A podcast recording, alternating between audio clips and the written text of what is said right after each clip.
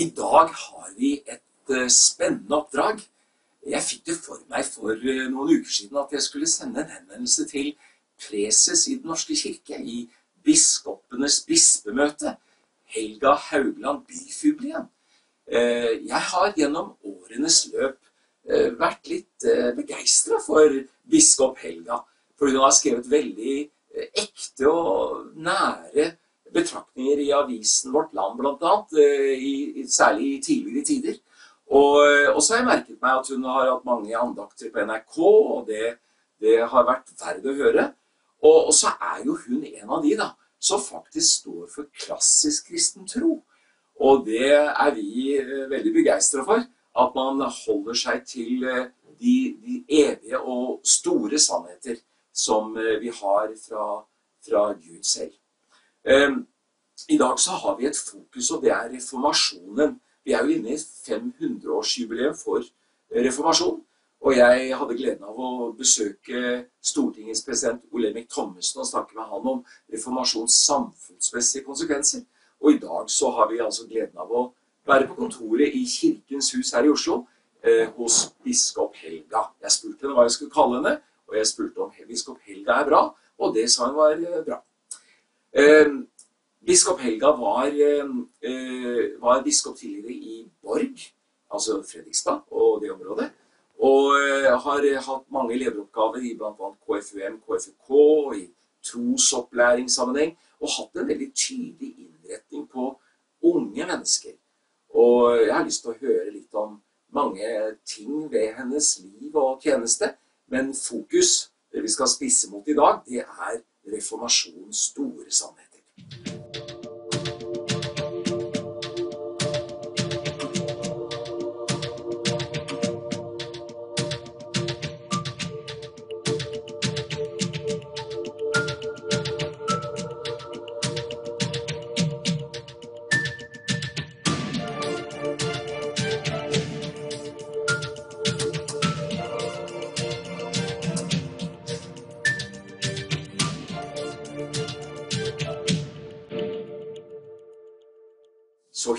Å være hos deg, biskop Helga.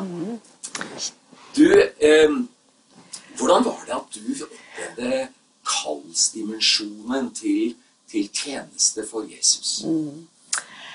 Jeg hører jo til eh, Jeg tror jeg kan si at jeg hører til 68-generasjonen, for eh, da var jeg 18 år.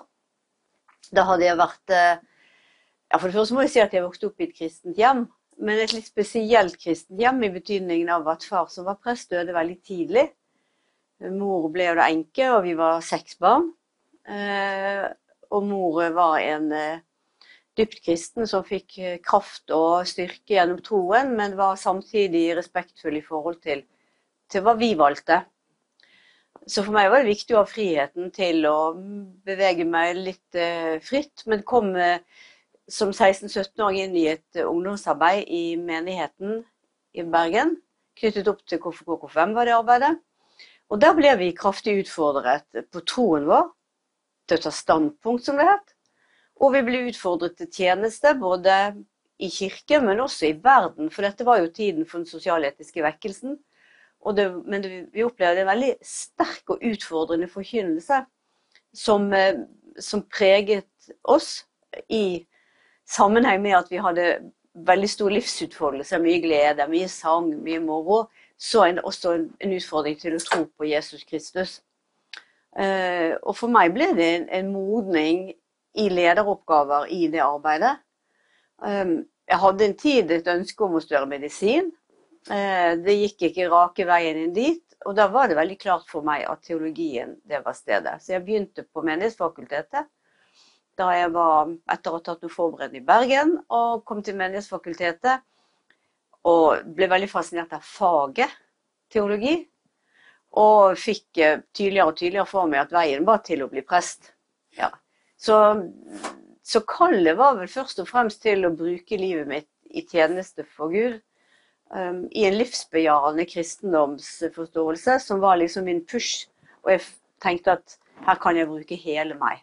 Så Det er vel egentlig et kjennemerke på KFUM, KFUK-miljøet. ikke sant? Å være livsbejaende. Ja, livsbejaende. Det hele mennesket ikke sant, har jo vært liksom eh, visjonen. Hele mennesket tilhører Gud, med hele oss skal vi fortjene eh, Han vi tror på. Og det for meg har det vært eh, bare åpne og ikke avgrensende. Jeg syns jeg har vært veldig privilegert. For jeg møtte også en veldig tydelig nådesforkynnelse i det arbeidet. Altså, frelst av Guds nåde, Efesene 2,8. Ved nåde er dere frelst ved tro, ikke ved dere selv for at ingen skal kunne rose seg. Vi skapte Jesus Kristus til gode gjerninger som han har lagt ferdig, for at vi skal vandre i dem. Det tror jeg har vært mitt tros, eh, eh, trosvitnesbyrd. Der i er mitt kall, og der er min tjeneste. Det, det, det, det er jo med en gang rett inn i reformasjonen. Ja. Sola grazie. Ja, det er det. Det er jo det. Ja. Så det møtte du i kuffen Ja. i Bergen. Ja, Det gjorde jeg. Veldig sterkt. Dette var de ordene som var streket under i min blå første bibel. Ja. Mm. Og hørt mye annet over de. Senest på eh, kirkemøtet i fjor. Ja. Mm. Mm. Du, du sa det at du vil på MF, Mm. og jeg jobber jo for eh, en dag i uka for eh, Finn Jarli Sele, Ja. sjefredaktøren vår. Ja. Og du sa at eh, du studerte sammen med han, og du Ja. studerte med en annen også. ja, jeg fortalte det at eh, vi hadde i studietiden det som fint kaltes for eksegetisk forening. Det var rett og slett at vi studenter med en hjelpelærer, vi eh, skrev oppgaver. Dette var Gammeltestamentet. Og vi satt på ettermiddagene og ikke bare eksegerte, men dissekerte hverandre, for det var ganske mye kritisk rundt det som vi hadde levert. Én og én eh, leverte sin oppgave inn. Og vi satt og diskuterte. Og i den foreningen var både Finn Jarle Sele eh, og eh, Ludvig Nessa. The one and only Ludvig Nessa. Ja da, og Ludvig Nessa var en solid og ganske beskjeden student, sånn som jeg husker det. Eh, Finn Jarle Sele var vel ikke, eh, hadde vel ikke typiske de karakteristikker den gangen heller, men eh, ivrig, ivrig var han. Ivrig var han. Ja. Ja. Em, og da du studerte på MF, Mm. hva var det du kjente spesielt du ble eh, trent til å, å jobbe med? da? Altså, jeg hadde jo en veldig sånn sterk kirkelig identitet for, for KFK og KFM har alltid hatt det. Så for meg var det liksom bare gikk det i hverandre. Uh, Dette var jo den tiden også da det var høylytt diskusjon om kvinners prestetjeneste. Uh, Så da jeg var ferdig med seks års studier og skulle søke meg inn på praktisk-teologisk seminar, den våren jeg var ferdig kantol, så ble praktikum åpnet for kvinner på MF. Så da var du en pioner. Ja, så vi var to stykker. Det var Inger Selius, som siden bl.a. har vært mange år fengselsprest. Vi to vi var de to første på kullet som var jenter på MF, så vi var historiske. Eh, vi var veldig glad for vi eh, fikk begynne på MF. Der hadde vi studert, eller vi fikk ta den siste delen av utdanningen der, for vi hadde jo studert der. Det var jo våre studievenner eh, som gikk der, og vi var veldig glad for det. Og vi var veldig beskjedne i betydningen Vi var så glad for vi begynte der at vi, vi var ikke Vi fant oss i jeg vet ikke akkurat usynliggjøring, men vi, vi, vi, vi var veldig glad for at vi fikk gå der. Og, Likte du å høre på Carl Fredrik Wisløff? Ja. han eh, var jo en Han har både undervist han i kirkehistorie, men det som jeg husker særlig jeg kom inn til MF på våren 71, det at han hadde hver uke tekstgjennomgåelser med søndagens eh, tekster. Eh, og da var han liksom i, i fri utfoldelse som forkynneren. Og ett bilde har jeg ikke glemt fra Carl Fredrik Wisløff. Han sa det å være frelst av nåde, det er vanskelig å ta til seg. Vi oppfører oss mange ganger som det å stå på et rullebånd.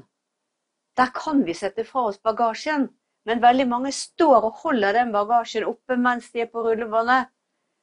De, poenget var jo selvfølgelig vi bærer med oss all vår synd og skyld, selv om vi tror at vi er tilgitt av nåde. Det bildet har jeg aldri glemt. Mm, og det var da Ja, det var i 1971, så det begynner faktisk å bli noen år siden. Ja, Så gode bilder som forkynner troens sentrum, de sitter. Mm. Men du, eh, biskop Helga, du, eh, du, du er jo kjent for å være eh, moderne i tilnærming til mange ting. Men jeg har merket meg at eh, f.eks. så fastholder du læren om livets to eh, utganger. Eh, jeg har ikke tenkt å spørre deg om å snakke mye om det, men, men eh, Vil du karakterisere deg selv som en som er sentral i de historiske sannheter? Ja, jeg, det er jo alltid Veldig mange har behov for å si at vi er, vi er i kirkens sentrum. Men, eh, men, i forhold til min teologiske si, posisjon, eller hvordan jeg forstår meg selv, så er jeg en, en, en teolog som står midt i, midt i kirken. Um, og de spørsmålene som er vanskelige, også i forhold til vår trosbekjennelse, eh, de, eh, de hviler jeg på mange måter selv om de er utfordrende.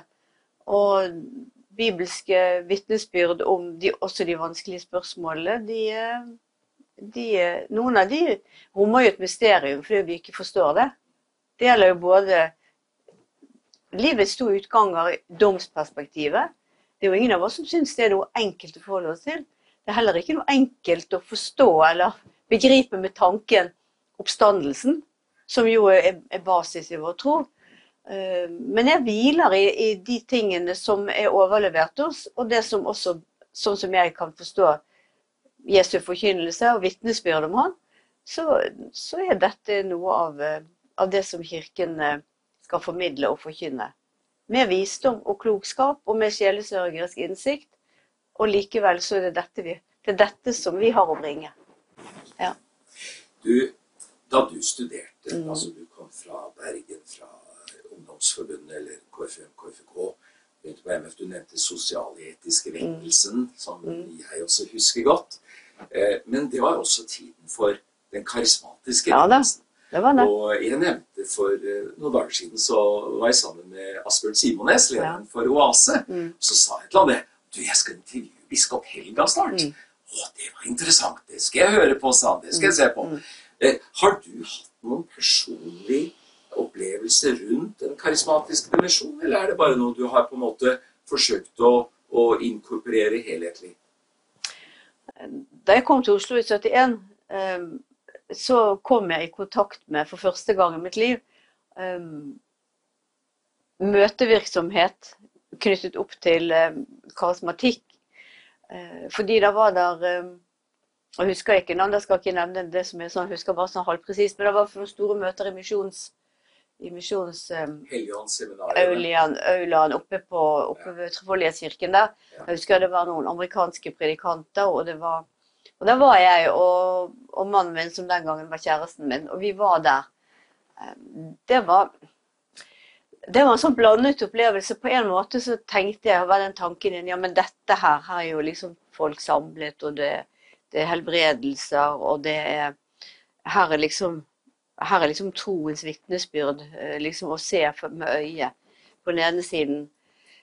På den annen side så syns jeg det var veldig krevende å forholde seg til. Det var helt ukjent for meg som fenomen.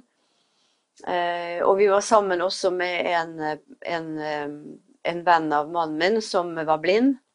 Eh, som hadde forferdelig lengsel etter å få synet tilbake. Det fikk han ikke. Det var forferdelig anfektelse for han, men også for oss. Og jeg fikk et møte med det, samtidig som jeg erkjente at her altså, Jeg kan ikke avskrive at noe skjedde, men det var også så mye som jeg syntes var forferdelig vanskelig å forholde seg til. Uh, i forhold til det. Men uh, når du nevner karismatikken, så var det også en bølge som slo inn med Jesusvekkelsen, som også var langt inn i KFK-KFM. Og med, med, lovsangen som kom, og med uh, også sterke personligheter inn i KFK-KFM, som Kjell Grønner var en av dem? Kjell Grønner var veldig inspirert av dette, men også en del av de som, eh, som var sentrale i ungdomsarbeidet i, Bergen, som jeg hadde reist fra.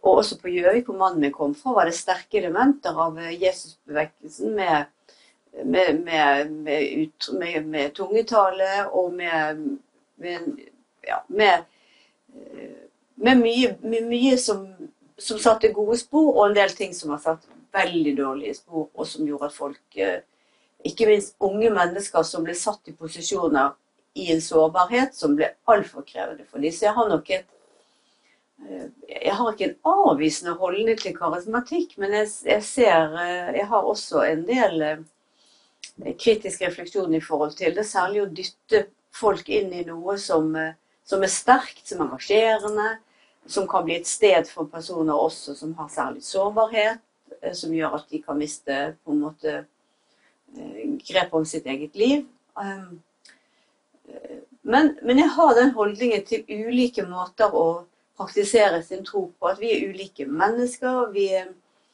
vi, ser, vi ser ulikt på ting, og vi har ulike ytringer av troen vår. Det har jeg respekt for. Jeg jo Altså I det store kirkefellesskapet i denne verden, hvor vi er en del av den globale kirken, så er det et enormt spenn.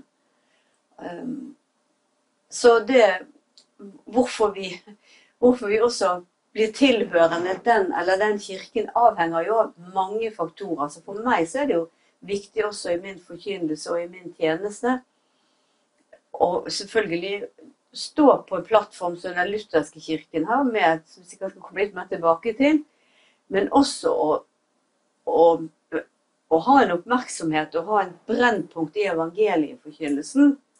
Eh, troen på Jesus Kristus, hans døde oppstandelse og det håpet vi har i, i, i, i nettopp det. At det har vi felles.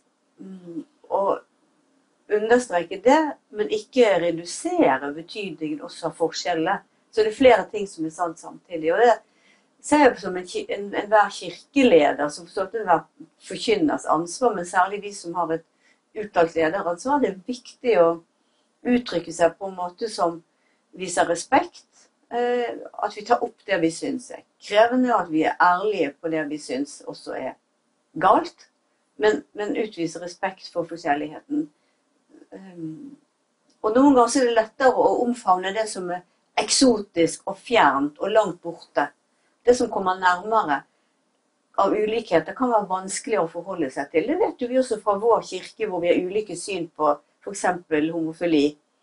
Altså, Dess tettere det kommer, dess vanskeligere kan det være å, å, å, anerkjenne forskjelligheten, fordi vi har andre forventninger. Mens når det er langt borte, så er det Men vi kan samtidig lære noe av å møte tro i helt andre sammenhenger. For, vi, for da kan vi også Eh, lære å åpne opp for annerledesheten. Det var et langt svar, men Ja, det er interessant. Ja. Eh, du, du, du, har jo nevnt det globale perspektivet, og også at det er krevende når det kommer nært. Og det karismatiske er vel uttalt uh, forsøkt uh, ført inn i Den norske kirke, bl.a. gjennom oasebevegelsen. Tenker du at det, det, er, at det har funnet sin plass, eller er det Eh, hva, hva, skal man gjøre for at det skal bli mer integrert? Ja, Det er jo et, et spørsmål som jeg vet også utfordrer OAS-ledelsen ganske kraftig. Også fordi det har vært eh, eh,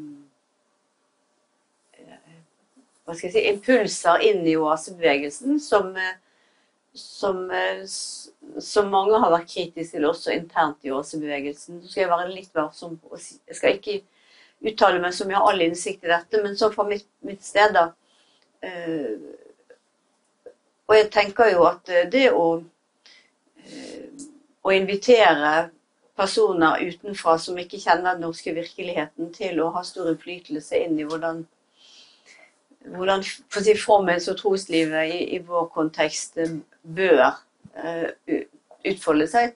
Det er vel grunn til å være litt varsom i forhold til det. og det er jo det har jo også vært noe utfordrende for, for AC-bevegelsen. Men jeg vet jo også at mange også som gjør tjeneste i kirken, også frivillige, men også som, som prester og kateketer og diakoner, har fått mye inspirasjon og tros eh, Hva skal jeg si og, og styrke til sin tro gjennom oasebevegelsen. Eh, så det har jeg respekt for. Um, så Men jeg um,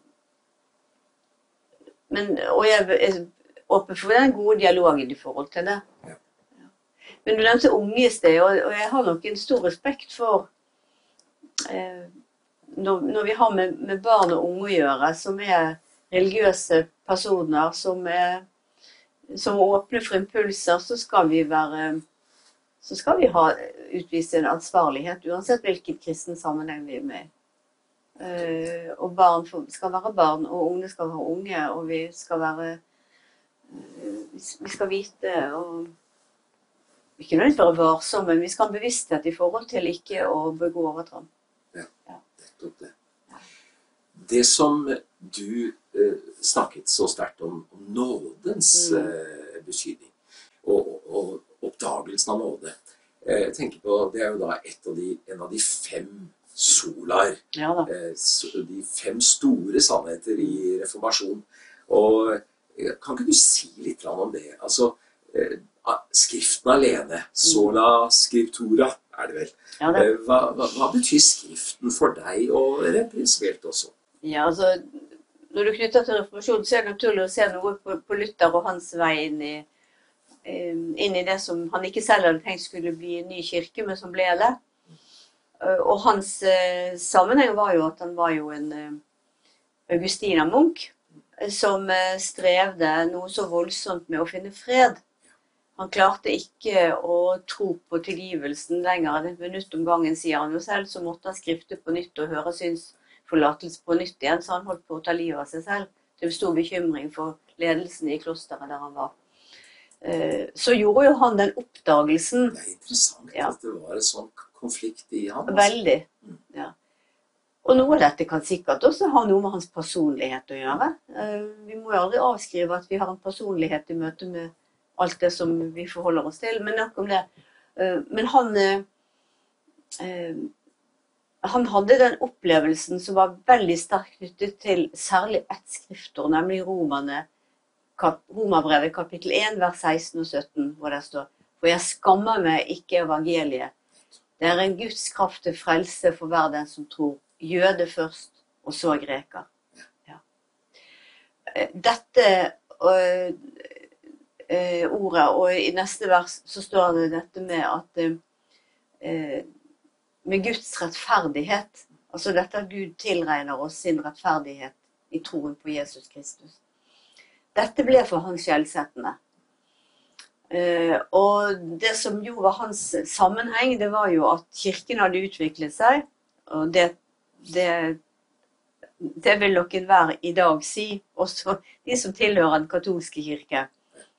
Eh, hadde utviklet seg på en måte som gjorde at eh, at avlatshandelen var, eh, hadde kommet helt skjevt av gårde, og hvor det ble stående veldig mye makt i kirken som institusjon i forhold til, til det som handlet om å sette folk fri ikke sant, og formidle nåden. Og dette var jo det da Luther ved en nitid studie av Skriften Han var jo teologisk professor og han var jo ekstremt begavet. Han oversatte jo Bibelen fra grunnspråket til tysk. Han, han grov seg ned de, de bibelske tekstene for å kunne formidle de på morsmålet. Ja. Og i dette arbeidet her så fant han noen skriftord som han klamret seg til. Dette et av de. Så det ble sola skriptura. Og det han gjorde, han var jo genial, Luther, ved at han maktet å, å plukke ut i Skriften noen sånne kjerneord som han, som han fremholdt, som han forkynte over.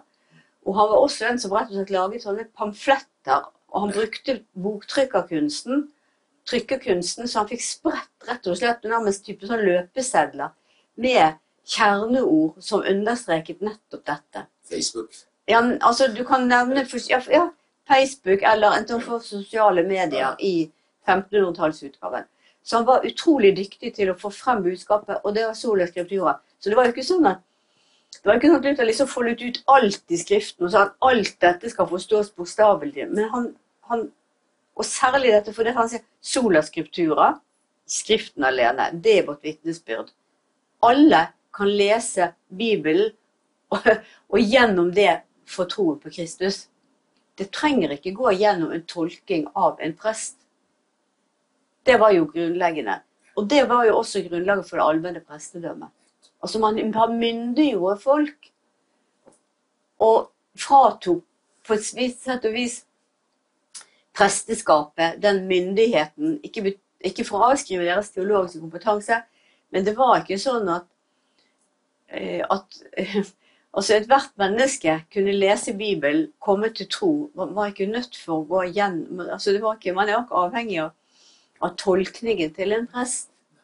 Og det ble jo en myndiggjorde mennesker, ikke bare i forhold til tro, men også videre, som, som stortingspresidenten helt sikkert var borti. ikke sant? Ja. Men dette betyr jo noe for deg som ung jente, da?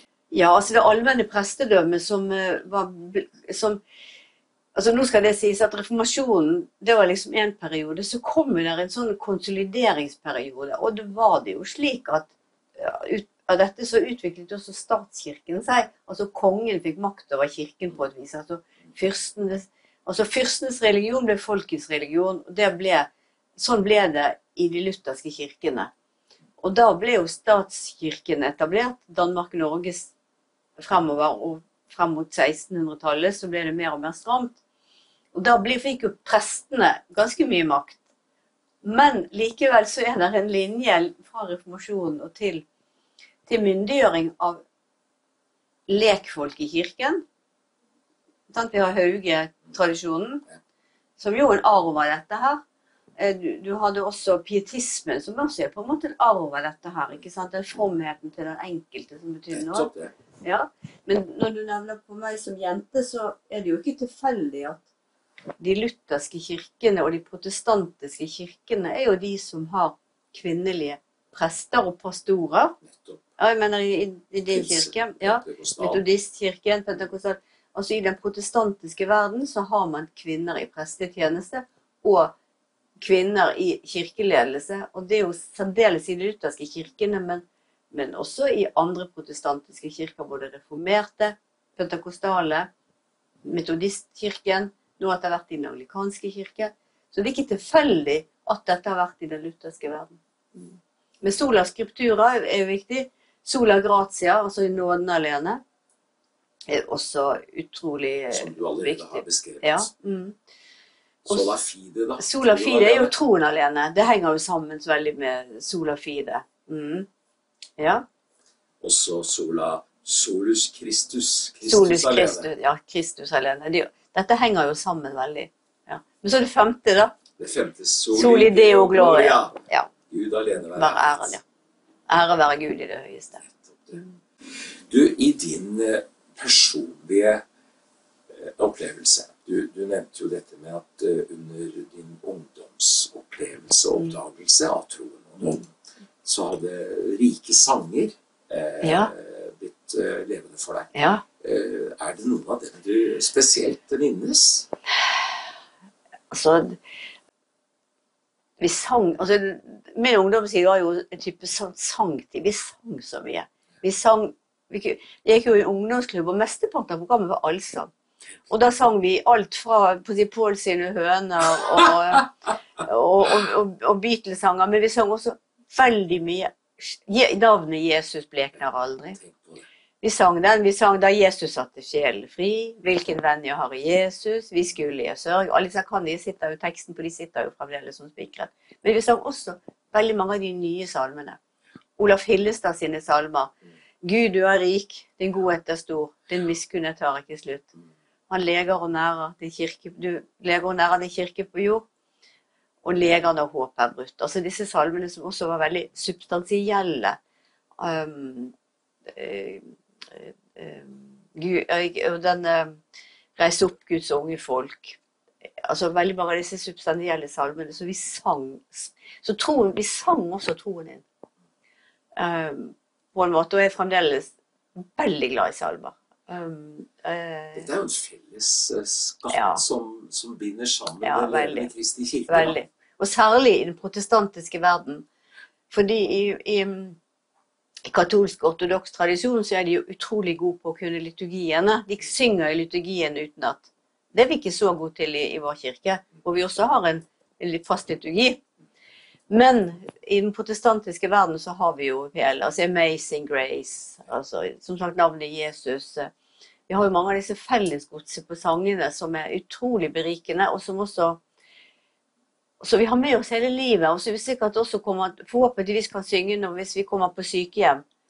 Um, sånn at de sitter der og er utrolig trosbærende, og er jo Jeg sier at sang, salmesang er både det er bønn, det er fellesskap, det er trosutøvelse.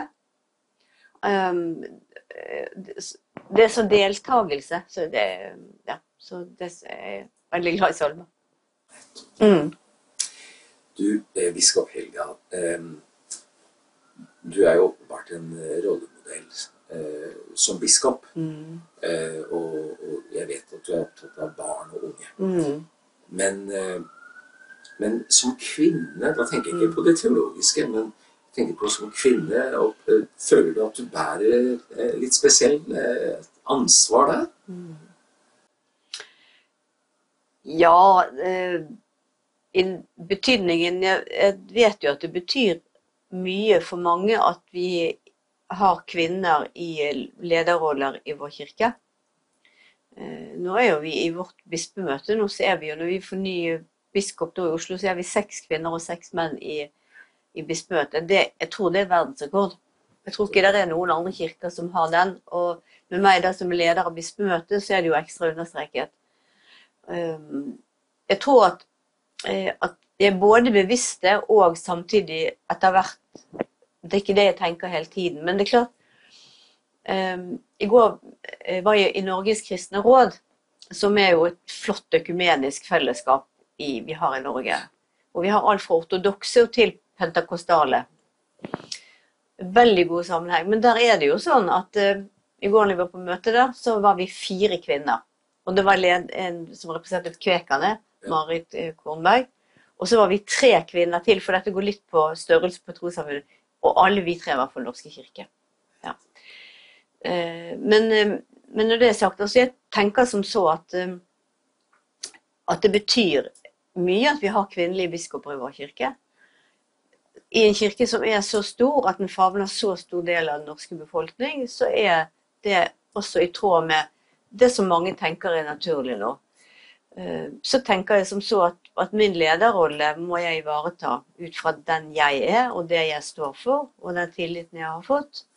Men det betyr også at jeg har jo med inn i dette at jeg, at jeg har en kvinnes erfaring. Jeg er mor, jeg er hustru, jeg er mormor og farmor, eh, jeg er søster, eh, jeg er datter. Altså jeg har jo med den identiteten som vi alle har inn i lederrollen. Og, um, noen vil, vil, nok si at det er uh, en rollemodell, og jeg vet for en del yngre kvinnelige prester, og en del som kommer deretter også, uh, så får jeg noen gode meldinger på hva det betyr, og at, uh, at det er kvinner i en rolle, og også hvordan, hvordan jeg og andre kvinner utøver den rollen. Eh, jeg tror det er veldig viktig for enhver leder ikke å kopiere andre. Og det er i hvert fall viktig for oss å være kvinner og ikke tro at vi skal søke å utøve den sånn som, eh, sånn som menn gjør. Det er nå ikke menn heller like, så vi er jo forskjellige. og det som jeg er glad for i vår kirke, at vi er så mange kvinnelige både biskoper og enda flere kvinnelige prester og kvinner i lederoppgaver. at at vi trenger ikke Det er ikke noe ensretting. Det er ikke sånn at vi må fremstå som like, for vi er forskjellige i, i de personene vi er, hvor vi står i ulike teologiske standpunkt. Og det tenker jeg er berikende. Det, det åpner opp. Så, eh, så jeg har, Men jeg har for egen del jeg syns jeg har vært privilegert. Jeg kommer fra et hjem hvor jeg hadde en sterk mor. Hun var en sterk rollemodell for meg. Jeg var en del av et ungdomsarbeid hvor jenter også ble, fikk lederoppgaver. Det er jeg veldig glad for. Og jeg har eh, møtt mye tillit og møtt forholdsvis lite eh, motstand som har vært eh, veldig vanskelig for meg. Men det er nok mange som har vanskelige erfaringer av meg, både fra sitt hjemmemiljø og også det de har opplevd etter at de kom ut i tjenesten. Så her eh, det glemmer jeg ikke. Og det må jeg også ha med meg. Jeg har jo lest at du kom fra ganske enkle kår økonomisk sett. Etter altså, vi, døde ja, da, vi var jo seks barn, og vi bodde i en leilighet. Vi, jeg hadde eget rom først når jeg kom på hybel. selvfølgelig. Det var jo, dette var en annen tid også. ikke sant? Folk hadde jo ikke Jeg kjente, i, jeg kjente jo eh, Det var jo ingen som jeg i klasse med som hadde enebolig, f.eks. Og det var jo Altså, det var en annen tid, men eh, vi hadde ikke mye. hjemme. vi, vi, hadde nok. Vi led ingen nød. Men, men det var min mor hadde noen eh, ting som sitter hamret. Hun sa, hun sa alltid du må, man må ikke tro at man blir lykkelig av å være rik. Nei. Og man må heller ikke tro at man blir lykkelig fordi om alt går på skinner i livet. For hun hadde selv erfart å bli eh, at min far døde jo sånn. Han var 41 år gammel. Min mor var gravid med tvillinger. Og hun hadde fire barn før det. Um, så hun hadde opplevd at livet snudde sånn. Um, og hun var en sterk dame. Hadde mye ressurser og tok utdanning og alt dette etterpå. Og uh, vi lærte å bli ganske selvstendige. Og vi lærte å gjøre lekser på stuegulvet eller mens eh, storesøster spilte piano.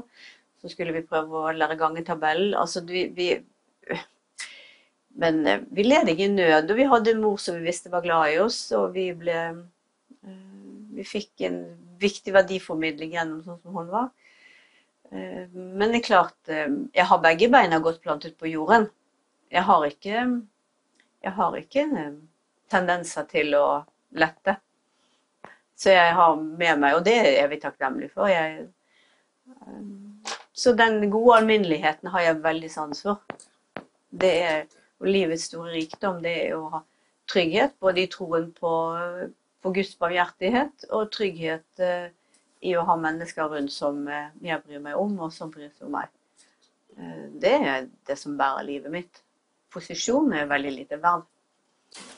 Mm. Det er et stort ansvar og tillit. Men det er ja, I vår uh, beundring av alt det fantastiske som skjedde gjennom den ikke minst lutherske delen av uh, reformasjonen, mm. så er det jo ting som ikke nødvendigvis var strålende. Oh, ja. Tenker på f.eks. vår felles kjenning Ervin Kohn, mm. uh, leder for synagogen i Oslo. Ja. han har vel ikke akkurat står ikke en tradisjon som har fått så mye hjelp av reformasjonens opprinnelse.